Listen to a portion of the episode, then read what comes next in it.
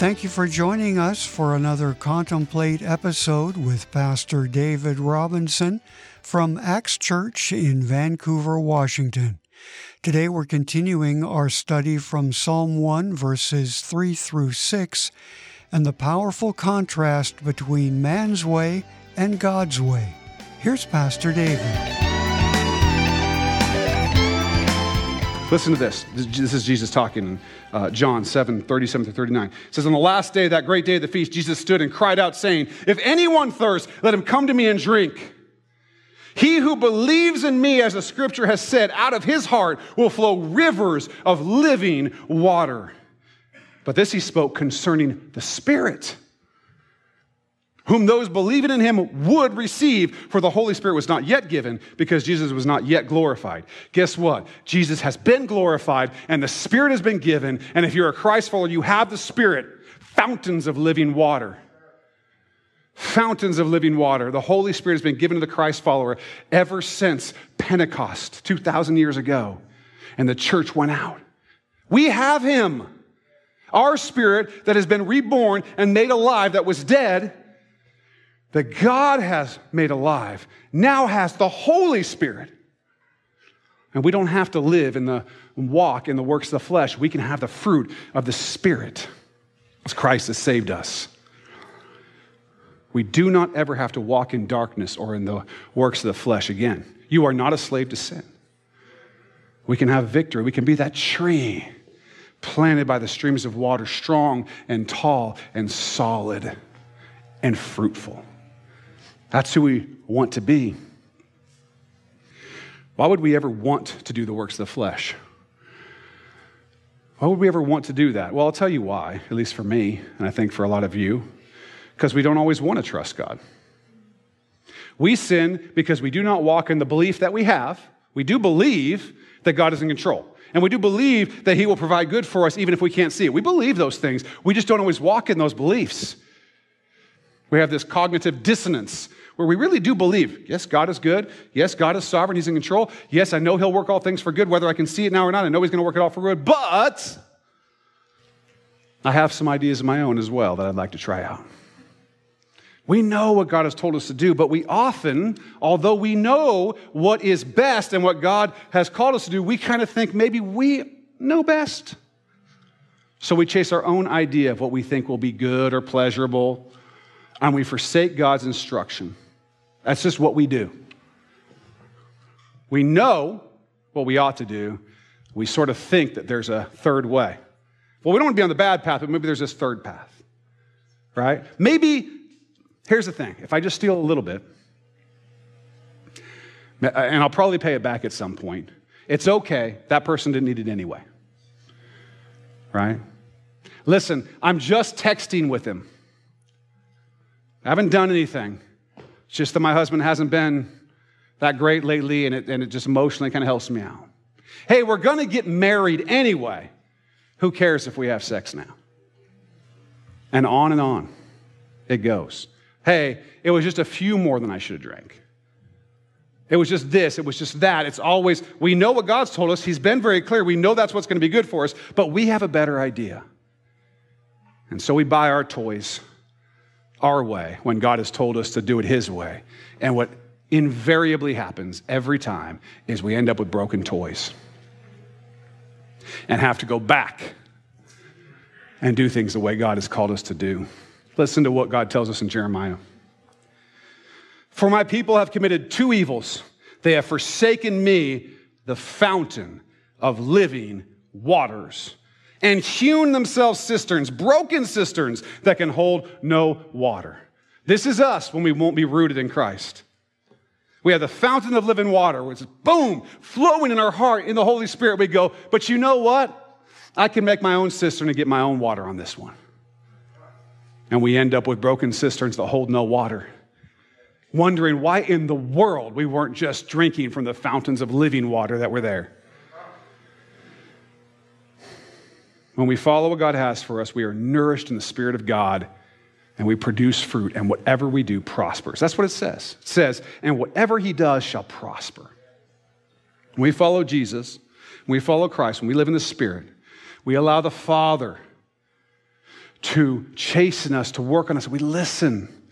He prunes us. He, he gets us ready. He, we're taught by the Spirit. We're in Christ. When we're doing all of that, whatever we do prospers. We will get to see great things and be part of great things because it will be in His will, because we're living in the Spirit and we're producing fruit and we're rooted in Him. Now, listen, that does not mean that we will get the kinds of good, prospering things that the world considers prospering. I'm not saying you're going to get lots of, you know, uh, toys and luxuries and pleasures and that you're never going to get sick and all that nonsense.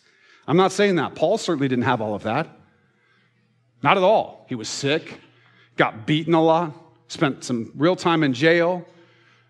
You know, a lot of running from city to city, people chasing him around, but he prospered in what he did because what he did was in Christ, it was in the will of the Father, and it was empowered by the Holy Spirit. And we, we rarely go a week in this church and in most churches where some of what the Holy Spirit breathed into Paul and inspired Paul to write is not read by Christians where they're encouraged and empowered 2,000 years later. What he did prospered. It may not be the kind of prospering the world might look at Paul and be like, okay, so you know, you're sick, you're, you're shipwrecked, you're beaten, you're stoned, you're, uh, you know, in jail, you're blah, blah, blah, blah, blah, and then, you, and then you're executed. Doesn't sound like prospering. We look at Paul and go, without what he did and what the Lord did through him, we wouldn't have nearly what we have because he was faithful. That's the kind of prospering that I want. I prefer not to have the beatings and all that.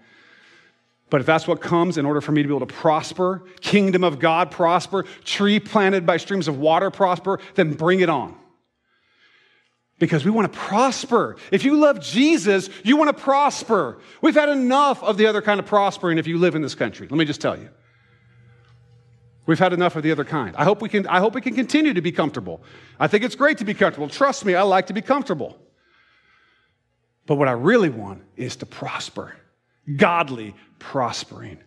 And if that's our desire, we'll get it. We'll get it. But let me tell you something. While we want our lives to prosper like that, that's not what it's like for the ungodly. It says very clearly that the ungodly man is not described as a tree here. The ungodly are not so, but are like the chaff which the wind drives away. If you've ever worked on a farm that had like cereal grains, like wheat or oats or whatever, there's like a husk around the seed, like a little shell, okay? And what they do in the old days, they take it and they'd, you know, do this, with, they beat it. And up would come the, the, that little husk, little light shell, and it would blow away. The wind would drive it away.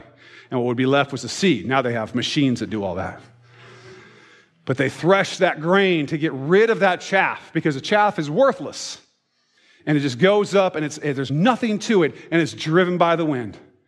That's what the ungodly are like driven by the wind. And there is always a wind blowing in our world, in our broken, fallen, evil world.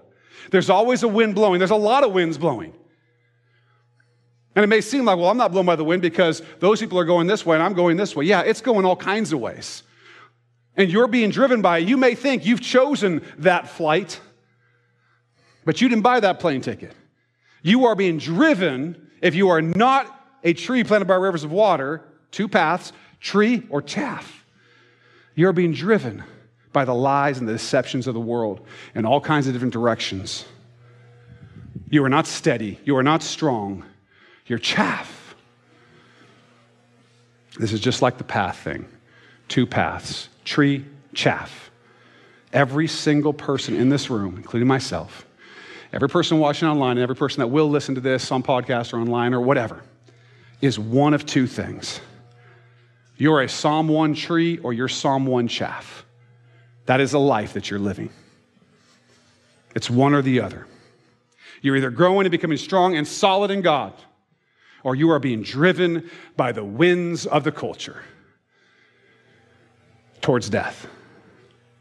And there's nothing you can do to stop it other than rooting yourself in Christ. The tree doesn't move in the hurricane, it stands strong. The chaff is driven by the smallest wind and blows away. All of us are either the Psalm 1 tree or the Psalm 1 chaff. And what happens to the chaff? Let's read the last part of this. Chapter. Finish it out here. Psalm 1, 5 through 6. Therefore, the ungodly shall not stand in the judgment, nor sinners in the congregation of the righteous. For the Lord knows the way of the righteous, but the way of the ungodly shall perish. This is it. This is the end of Psalm 1. It's a blessing and a warning, depending on whether you are a tree or a chaff. If you're chaff, the ungodly, the one who's not a Christ follower, the person who thinks that they have strength in their own flesh, that they can do it on their own, who trusts in man, they perish. They can't stand in the judgment. They're not among the assembly, the congregation of the righteous. They're going to die the first death, and then they're going to die the second death. While we, Christ followers, are raised to life in Christ for eternity, they will be raised to judgment and death for eternity. It's serious.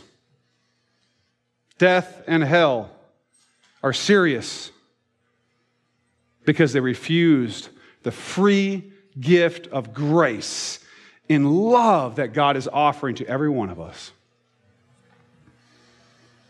If you're not a Christ follower, you can close your heart off to what I'm saying and hope that it isn't true, but it is true. And I tell you it because I love you, and God tells you because He loves you. Two paths one leads to life, one leads to death. God tells us over and over and over in the scripture. And if you've never heard it before, this is the first time you're hearing this, now you know. You've heard it today. Now you're responsible. But here's the good news. You ready for it? You know who's able to stand in the judgment in the congregation of the righteous? Only one Jesus. I know we all thought that this psalm was all about us and how great we are. But you know the only one who truly can stand in the judgment in the congregation of the righteous? Jesus Christ. He's the only one. Our ability to stand is not a place that we've earned. The reason we're in the congregation of the righteous is because we have His righteousness. And for no other reason. We were all chaff made into trees through Jesus Christ and His righteousness. We are not righteous in ourselves. Listen to these verses. Romans 3:10. As it is written, there is none righteous, no not one. Just in case you were unclear. Romans 3:23. For all have sinned and fall short of the glory of God. Romans 6:23. For the wages of sin is death. So we've all sinned and the right what we deserve, the wages we deserve, death. But the gift of God is eternal life in Christ Jesus our Lord. Romans 10, 9 through 10. That if you confess with your mouth the Lord Jesus and believe in your heart that God raised him from the dead, you will be saved. For with the heart one believes unto righteousness, and with the mouth confession is made unto salvation. Why salvation? Because we needed to be saved, because we were chaff. 2 Corinthians 5:17 Therefore if anyone is in Christ he is a new creation that seed is blossomed Old things have passed away. Behold, all things have become new. You will be transformed if you will root yourself in Christ. 2 Corinthians 5:21. For he made him, Jesus, who knew no sin, to be sin for us, that we might become the righteousness of God in him. There's no one righteous, not one. We've become the righteousness of God in Jesus Christ. That's why we get to stand in the judgment and hold our head up. That's why we get to be in the congregation of the righteous because God is not looking. The Father is not looking at you and your life and what you earned. He's looking at His Son, His only begotten Son, Jesus Christ, and what He's done for us. And that's who we get to be. And if that's not you right now, that can be you today. It is only Jesus, only Him, only Him. You haven't earned it, you can't earn it. We're always making broken cisterns. Our toys are always breaking. We root ourselves. We keep rooting ourselves back. We repent. We confess our sins. When we confess our sins, He's faithful and just to forgive us our sins and cleanse us from all unrighteousness. 1 John 1 9, right? That's what it's all about. You can go from death to life, from chaff to tree you can be made new. You can confess your sins and turn from them, and God will be faithful and just to forgive you and cleanse you from all unrighteousness. If you don't know Jesus today, you can begin life in Him. If you do know Jesus and you're a Christ follower, and we're reading the works of the flesh, and you're like, mm, some of that's me, and you need to confess and you need to repent, do that today. Right now, get your roots back where they belong. Trust in God, grow in Him. All of us. We want to be trees. I want people to look at this church and metaphorically see a grove of trees that cannot be moved. Every hurricane that comes does nothing to us. Fruit all over the place. But if you don't know Jesus, you can begin life in Him today. You can come home like the prodigal son and trust in your good Father God. And I plead with you today listen to me. By the mercies of God, I plead with you if you don't know Jesus, be reconciled to God. You do not know how much time you have. Your opportunity is now. We don't know how long it's going to be before the Lord takes this church.